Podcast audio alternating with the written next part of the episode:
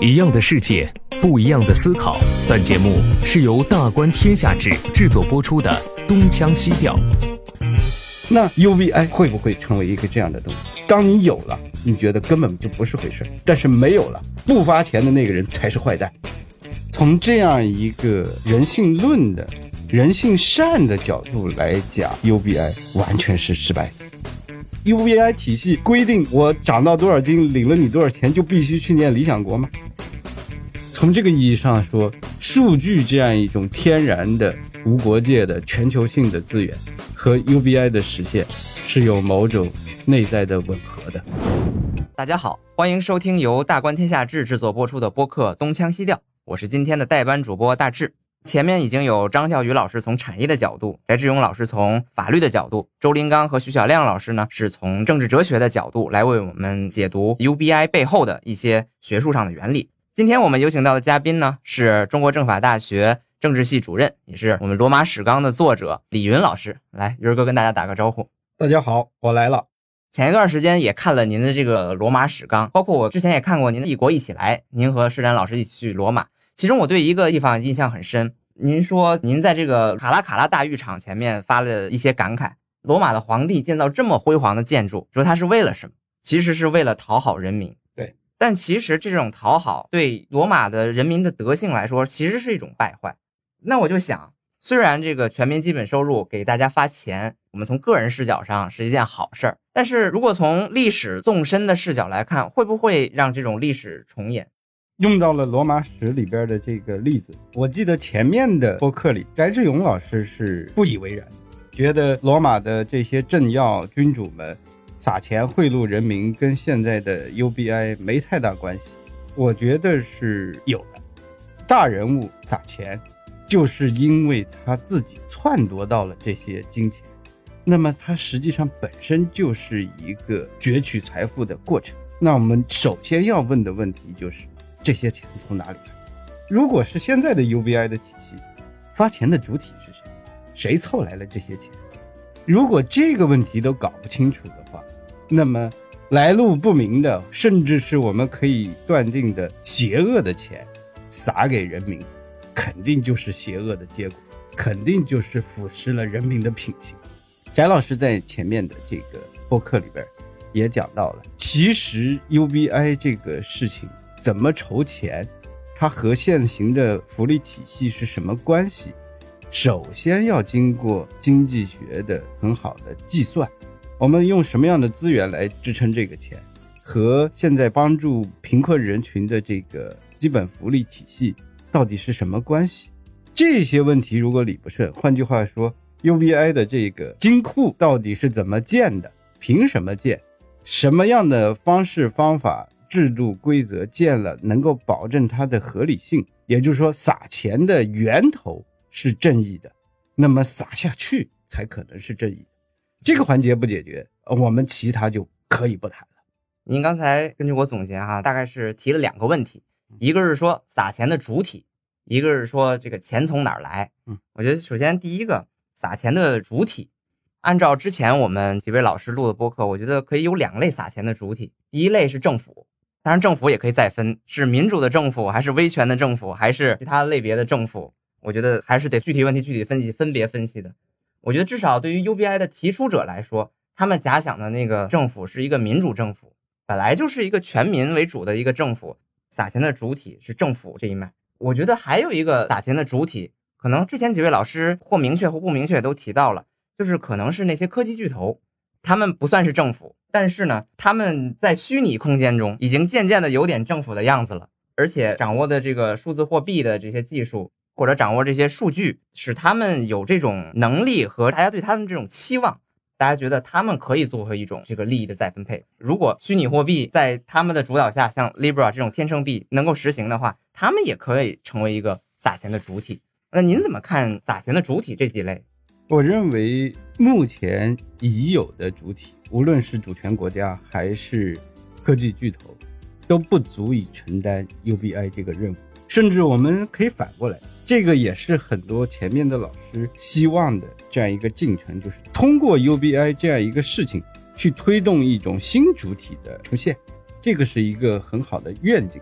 但是我讲这个愿景的实现呀、要有非常切实的、合理的，在现行条件下符合正义的操作手法。那么从现行的既有的两种主体来看，如果 UBI 是由国家来发放的话，它很麻烦一个事情，就逃脱不了传统的古典自由主义对于再分配的指责。从亚当·斯密一直到哈耶克都在讲这个问题。一个社会或者一个经济体创造的财富，政府有多大权力上进行再分配，本身就是一个争执不休的话题。它无论在经济效率上是不是合算的，还是在获取或者说占有别人的劳动成果是不是正义的，这两方面实际上都是有大量争论的。而 UBI 如果以国家为主体进行再分配的话，仍然是逃不出这样一种争论的。它的妥当性，无论在经济效率还是社会正义上，都要必须经过严格的检视。那么另外一头，如果是科技巨头，他们是很有钱，他们赚了全世界人民的钱，他们确实也应该为全世界人民做点好事儿。但是它是公司，它并不是慈善机构，它也不是政府组织。换句话说，回馈社会是他企业应有的社会责任，但这个不是政治和法律责任，不能够用有强制力的办法去干这件事情。那么，一个什么样合理的制度？比如说，如果还是政府做这件事，你要不要提高对科技巨头的税率，来把他们的钱收走，发给大家？那这样的收税就是合理的吗？谁钱多就一定要收谁的钱吗？好像这并不是一个正当的收税的原则。那么，如果是科技巨头自己来做这件事情，他会怎么做呢？有什么样的机制来让他做呢？谁可以收 UBI 这个钱，参与到这个游戏当中来？谁说了算呢？这完全又是另外一套很麻烦的事情。凭科技巨头自己，他实际上是要做一个准政府的事情。我觉得他们没有这样的动力，甚至很大程度上也不见得有这样一个能力来做这个事情。所以，从政府和科技巨头两方面，我们都可以看到 UBI 主体的一些苗头和必要性，但是他们都不是现在做这件事的完备主体。而真正做成这个，假设是一件好事的话，必须推动一个适合做这个事情的主体的形成。那这个主体是什么？可能你也没有明确的答案，或者是你有这种想法吗？我觉得政治学一个很重要的功能，就是为未来的制度建构，不是提供蓝图，而是提供必要的元素。什么样的事情做好了，我们不能拍胸脯打保票；但是缺了什么做不好，我们是可以明确讲。你比如说再分配的这个问题上，第一个，什么样的决定是由议会立法做出？什么样的决定是由政府的政策做出，就必须做出明确的安排。如果一个常规性的规则和一个政策性的导向都没有办法做出很好的区分，这个收入转移的事情啊，都是从大家钱袋子里掏钱的这个事情，那就会变得非常的引起大家对公平性的质疑。设定什么样的权利，制定什么样的规则，本身这件事情就要做得妥当。那么在这样一套基础上，设置什么样的程序，什么样的机构，有多大权限，分多少钱，钱从哪里来，经过什么样的基本的、必要的审计、财务的管控等等这些事情。其实我们可以从人类既有的这样的各个不同的方面找到成功的必要元素来做成这个事情。听了您刚才的这些分享，我我自己好像发现了一点端倪。嗯，前面几位老师不管从什么角度来看啊，好像对于 UBI 这样一种有点创新的方案，大多还是保持一个理解之同情，多多少少是一个肯定的态度。但是我听您刚才对于甭管是主体还是钱的来源的分析，其实您的态度是稍稍有一点。不那么支持的，或者说对他是有保持一定距离，或者呈现一个审慎批判的一个态度。既然这样，我觉得不如就退回一层，我们来谈一谈 UBI 背后的原问题，也就是平等与自由的问题。嗯，那我知道宇儿哥您在这个政法大学也给大家开这个罗尔斯啊、康德这些道德哲学和政治哲学的这个读书会。您最近还和女儿一起在读《理想国》是吧？对，《理想国这个也是探讨什么是正义的问题。那不如我们也可以来重回一下这个正义的问题，平等与自由的问题。就罗尔斯来讲，我觉得他至少在提出一个真问题，就是平等的问题。而且他的平等是一种机会平等，尤其是对于弱者来说，他要得到这个社会的补偿，所有人都得到一定的补偿的话。然后他就可以获得一个和其他人公平竞争的机会，他不至于因为贫穷而让他自己的天赋的这种高贵的本能就没有机会去施展它。那您怎么看罗尔斯的这种正义理论？平等肯定是我们这个时代的一个主题，自由和平等的关系更是我们这个时代大家要去思考的问题。那您作为一个罗尔斯的研究者，您怎么看我们现在该如何面对平等和自由？尤其是 UBI 所体现出来的已经有的这些思考，罗尔斯的理论核心是正义两原则。第一原则是基本自由、权利平等，每个人都一样。但是什么是基本自由权利呢？其实上限比较模糊，下限大家都相对明确：生存、言论自由、迁徙自由、信仰自由，是吧？等等这些基本的，大家是平等的。那么上限上到哪算是基本？什么是非基本自由呢？其实还是有一些争论。但是总体上来说，无论是学界还是民众，对于第一原则的争议并不大。在这样一个时代，所有人的基本自由、权利平等，应该是没有任何问题。那么第二原则呢，分成两条，上下两款。第一款大家几乎也没有太大的争议，就是机会均等，它特指。公职等稀缺资源均等的向每个人开放。那么，罗尔斯理论无论是在哲学界、政治学界、伦理学界，还是大众里边，争论最多的是第二原则第二款，就是扶助弱势群体。这个设想呢，就是在社会当中具有优势的人群所获得的收入，应该用于弱势群体的改善。甚至，如果你不用于对弱势群体的改善，我就不允许你挣这个钱。这样一个原则呢，很多人认为是过于苛刻了。如果我有能力挣我的钱，关你这个穷人什么事儿？我挣我的，凭我的本事呀，对不对？我是我，你是你呀。从这样一个非常个人主义的角度上来讲，市场之上各凭本事，所以。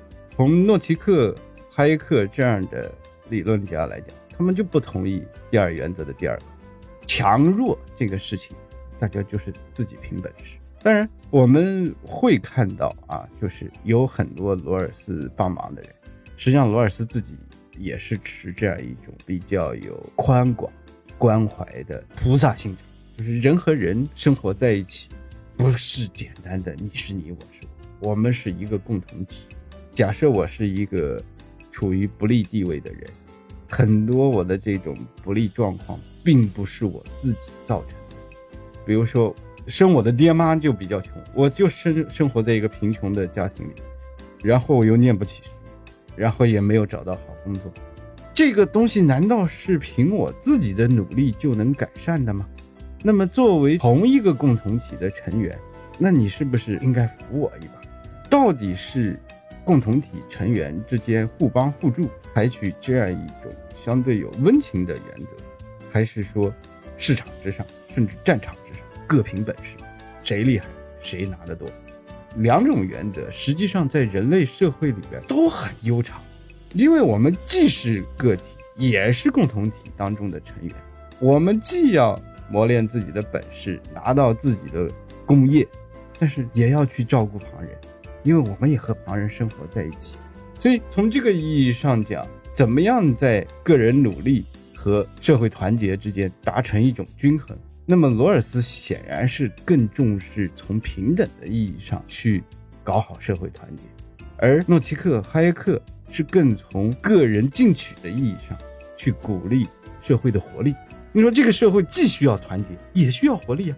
啊，哪一头走到极端，都是不正确的。你如果太鼓励个人进取的话，个人绝对对自己负责，不用管他人，那我们这个共同体就散掉了呀，对不对？而反过来，如果你是只顾及团结，用我们中国古话讲“不患寡而患不均”的话，这个社会就变得没有活力了。大家都成了搭便车的人，谁去领头啊？谁去开车呀？也会成问题。所以我觉得这个真挚是永恒的。我们从罗尔斯的选择里边看到了一个政治哲学家对于广大群体的这样一种关怀和慈爱，这个状态，这种选择是值得钦佩的。但是至于怎么去落实，我讲其实是有很多讲究的。比如说，如果扶助弱势群体的这样一个原则成立的话，你把办这个事儿的权利交给谁呢？是国家吗？那就是用税收去发福利喽。那实际上这就成了为一个庞大的国家、庞大的福利体系辩护的基本原则喽。对，包括我们这个主播何必经常跟我讲一个例子，就是中央空调的例子。现在大厦里都是中央空调，它每天自动调节温度。可是当大家所有人都习惯了中央空调，所有人都习惯了国家发钱，那突然有一天他给你卡掉了，你马上就不习惯了，你马上就抓瞎了。其实这是一个对自由的一个最大的威胁。当你习惯了中央空调，你就不要说中央空调。现在我们出现的基本的事情，就以前两天。郑州的暴雨来讲，我们非常习惯生活在一个系统里边，一旦系统瘫痪，我们会抓瞎的。原来说水电气是基础设施，现在手机信号都成基础设施了，因为没有手机信号，你刷不了支付宝，连车都打不了了。所以就在那天，郑州的这样一个交通状况，都会因为支付系统成问题而陷入某种瘫痪。那如果假设我们还是纸币的时代的话，可能就不会有这种困境。当然，也很可能出不来滴滴这些打车平台。所以，新系统的这样一个诞生，它会让人觉得很多以前高级的东西变成理所当然，变成有的时候我觉得很正常，没有了绝对不能容忍这样一个状况。所以我们中国古话讲“由俭入奢易”，返回去就难了。你现在去试一试，没有手机信号，没有支付宝是什么日子？你过得了一天吗？那 UBI 会不会成为一个这样的东西？当你有了，你觉得根本就不是回事；但是没有了，你就觉得太不正常了。不发钱的那个人才是坏蛋，会不会这样？就刚才的话题，还有一点可以再聊一聊。您刚才提到了这个社会团结和这个进取心的一个永恒的矛盾的问题，其实它也是平等和自由的一个永恒的矛盾的问题。罗尔斯有他的一个方案，但我觉得 UBI 的提出者他的背后也有一个他自己对于这样一个问题的回答。UBI 的提出者他为什么觉得 UBI 是好的呢？因为他会觉得，当每一个人解决了他最基本的温饱问题之后，他可以去发挥自己的特长，他可以去学一门东西，甭管是学手艺好还是学艺术也好，总而言之，去发挥他自己的某种潜能，让这种潜能得以充分展现。UBI 的提出者他会认为每一个人。都有这种潜能。某种程度上，如果不考虑质的差别的话，在这个无限潜能的意义上，它是平等的，是一种自然的平等。只不过由于贫穷，由于一些最基本的疾病的问题，没有得到社会救助，让他这种潜能没有办法发挥。其实他的这种隐含的假设是，当一个人解决了他最基本的生存需求的问题，我们去鼓励他潜能的发挥，这样一种多元的、丰富的这个社会。其实就是我们想要的一个美好的社会。我觉得从这样一个人性论的、人性善的角度来讲，UBI 完全是失败。可能换一个角度，从我们社会发展的趋势，像笑宇老师讲的，我们这个社会制造财富的能力已经非常的丰沛，根本不需要你去汗流浃背的挖地，就能够得到基本的物质资料让你存活。那么人不需要制造那么多财富，这个社会制造财富的能力太强了。那么我们不制造财富的时候，怎么可以安顿自己？在这个意义上，我们讲，就换句话说，社会变迁的意义上去讨论 UBI，我觉得更靠谱。那现在我告诉你，为什么基本假设人性善去讨论 UBI 是不靠谱的？这种假设甚至是违反生物学的。我从笑宇老师那儿听过一个很好玩的故事，就讲。有两只老鼠，如果你把它养啊养啊养啊，呃，养到白白胖胖的时候，它什么争斗都不需要，就可以保障非常充足的物质条件的时候，你猜老鼠会干什么？他们就活得像人传说中的那种百无聊赖。哎呀，我已经胖到我都不知道该干什么了。老鼠是不会念哲学的啊。那我告诉你，你把人白白的养到那么胖，他们也不会去念哲学，这不是必然。换句话说，这个里边有一个 UBI 的这个哲学人性论，有一个非常简单的假设，就是如果我的低层次需求得以满足，我自动就会去追求高层次的需求。谁告诉你？为什么我吃饱了就要去念哲学？有这个必然关联吗？我吃饱了，我接着吃。我就自己吃成一个大胖子，我也不念哲学，怎么了？你能强迫我吗？UBI 体系规定我长到多少斤，领了你多少钱，就必须去念理想国吗？你不能啊！所以我讲，把人的这样一个需求往上迁移，然后需要一个保底的收入来支撑，我觉得完全是一厢情愿。人的需求是非常多样的，它并不会必然的往上跃升。这个和人自己的境界是什么样，历练是什么样，经历是什么样，追求是什么样，大有关系。每个人都不一样的，他没有一种统一的格式。那甚至有人吃饱了穿暖了，他不念哲学，他不读诗歌戏剧，他反而去作呢，他要去寻求刺激呢，甚至干出很多危害社会的事情呢，那也完全是有可能的呀。谁说人吃饱了就一定会干好事儿？不见得。所以我觉得这个 UBI 的人性论论证里边全都是漏洞，根本不值一。那我们可以把话题从人性论再往政治哲学的另一个话题，我们来聊一聊。就是大观学者有一个共识，就是数据是未来的石油。这让我想起就是在政治哲学里一个很经典的话题，就是财产权的问题，对自然资源的占有问题。发现新大陆之后，那美洲的土地。美洲的金银到底是归谁呀？公海上的资源到底是归谁呀？印第安人他到底有没有这个土地占有权啊？这是政治学的一个经典的老话题。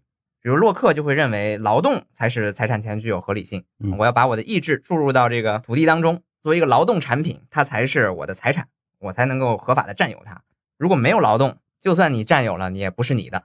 那谈到这个消费所产生的数据，如果数据的这个权益要再分配。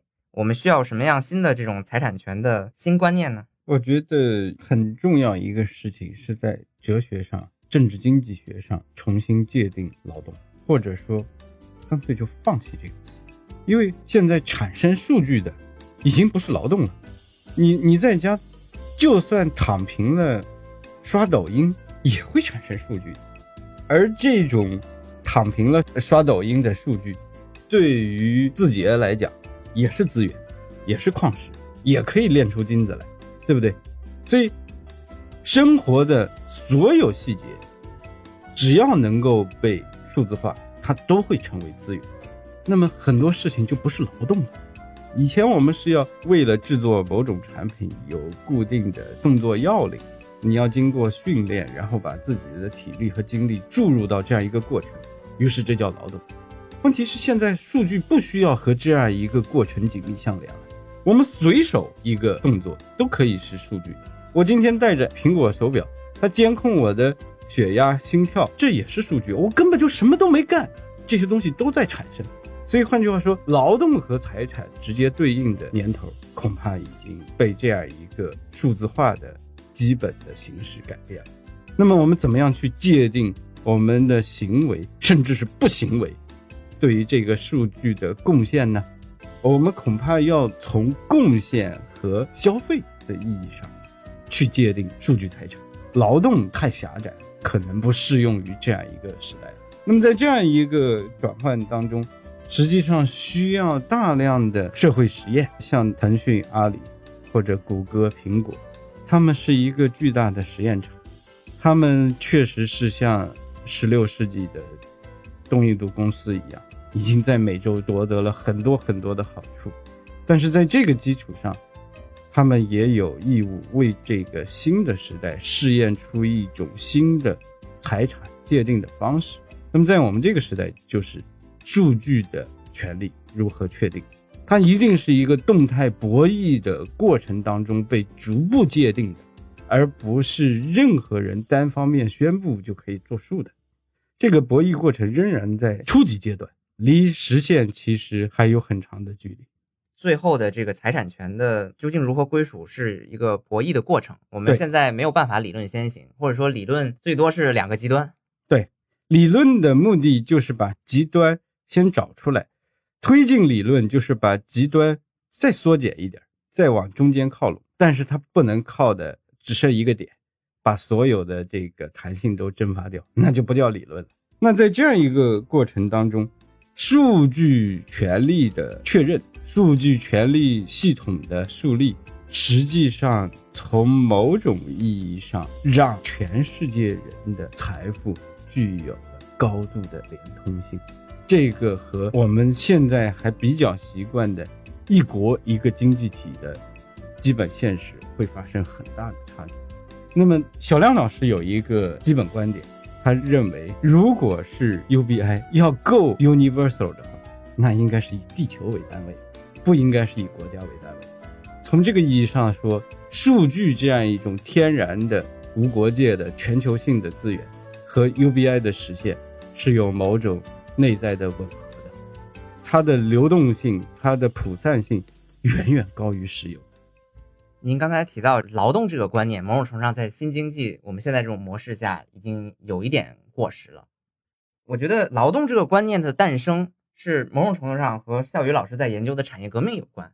在产业革命时代，供给是比较重要的，因为供给是稀缺的，需求是一个相对次要的一个环节。那夏雨老师也说，过去的体制因为物质是稀缺的嘛，所以大家就是说这个体制是为了促进生产。但是在现今的体制下，呃，生产已经是过剩的了，所以我们体制的设立某种程度上是要解决需求的问题。但是这对我们既有的这个价值观造成的这个冲击可就太大了，因为我们所有的奋斗、躺平都是基于我们这个双手创造财富的朴素的观念。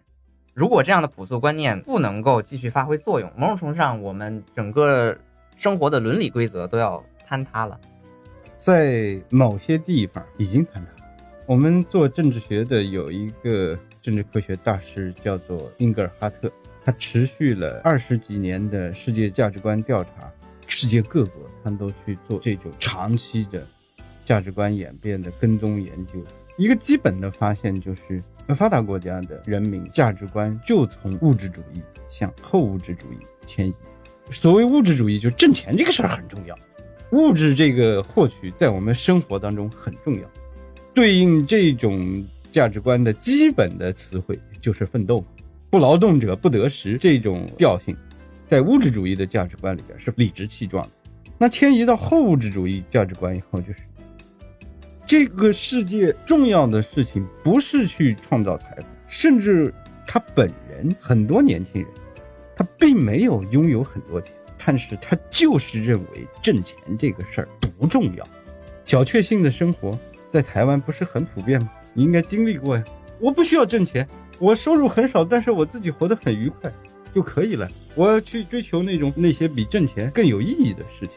年轻人的价值观在二十世纪后半叶，就九零年以后，已经明显的往这个方向迁移。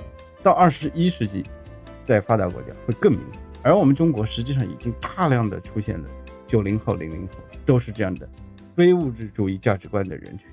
挣钱为什么重要？啊，我自己高兴才最重要。如果能够追求一点有意义的事情，那就更好。大家都是这样的活法了。那在这样一个状态下，传统的那种从匮乏经济走来，我供给什么你就吃什么，你还有什么可挑的那样一个基本的经济体系，可能就不适用。我这个有个性的人，为什么要吃你制造那个标准化的馒头呢？对不对？反正这个市场上的供给已经非常的充分了，我去挑我喜欢的呗，啊，这个逻辑就完全不一样。所以，怎么样应对后物质主义价值观，不光是欧美国家的问题。虽然发现它的是美国人英格尔哈特，但是随着这个财富的增长，这可能是一个全球性的问题。换句话说，你感受到的这样一种因为经济的变化而导致人对于物质的重视程度大大的下降，这种价值观的变化，实际上已经普遍的。如果说某个群体他早已解决了温饱问题，早已不在意提升自己的财富水平，这些在古代也有啊。比如说希腊的贵族，希腊的贵族他们有奴隶，他们也不需要为自己的生存而奋斗。嗯，但是他们有他们自己的理想，比如追求德性、追求荣誉。那如果不走这条路，走亚里士多德那条路也行，毕达哥拉斯那条路也行。做一个沉思者，沉思是最高的生活嘛。我成为一个哲学家，不成为哲学家，成为科学家也行。其实某种程度上，先哲早已给出了这种方案，只不过现在我们所有人都是贵族而已。那您觉得为什么这种理想在现今它不可能是一个自然演化的一个方向呢？其实，在人类历史上出现过的不用为挣钱而操心的所有人群当中，王八蛋是绝大多数，哲学家和有品行的人是极少数。那么，既然所有人类历史上出现过的有钱有闲的集团都出现了这样一种一和九十九的分布，你有什么理由相信我们现在的人就能够摆脱这种分布？贵族里边有田，有人交地租养着他，他一定就会干好事儿，而不是闲游浪荡、赌博嫖娼吗？所以，我们讲追求德性、追求真理这种事情，它是一个内在的，需要人的坚定选择去追求的事情，它不是自然而然的事情。很多人可能像叶公好龙一样啊，我说着是这样，但是真的要为这个事情下功夫的时候，很容易就被劝退了，还不如去吃喝嫖赌。这样的事儿是常事儿，而你说的那样啊、要是吃饱了穿暖了，我们就干点好事，其实是少。好，我们今天这个聊的问题也比较广泛了，从这个 UBI 的主体的问题聊到希腊的贵族的这个问题。嗯、那我们这个时间也快到了，最后请李云老师总结一下您的观点。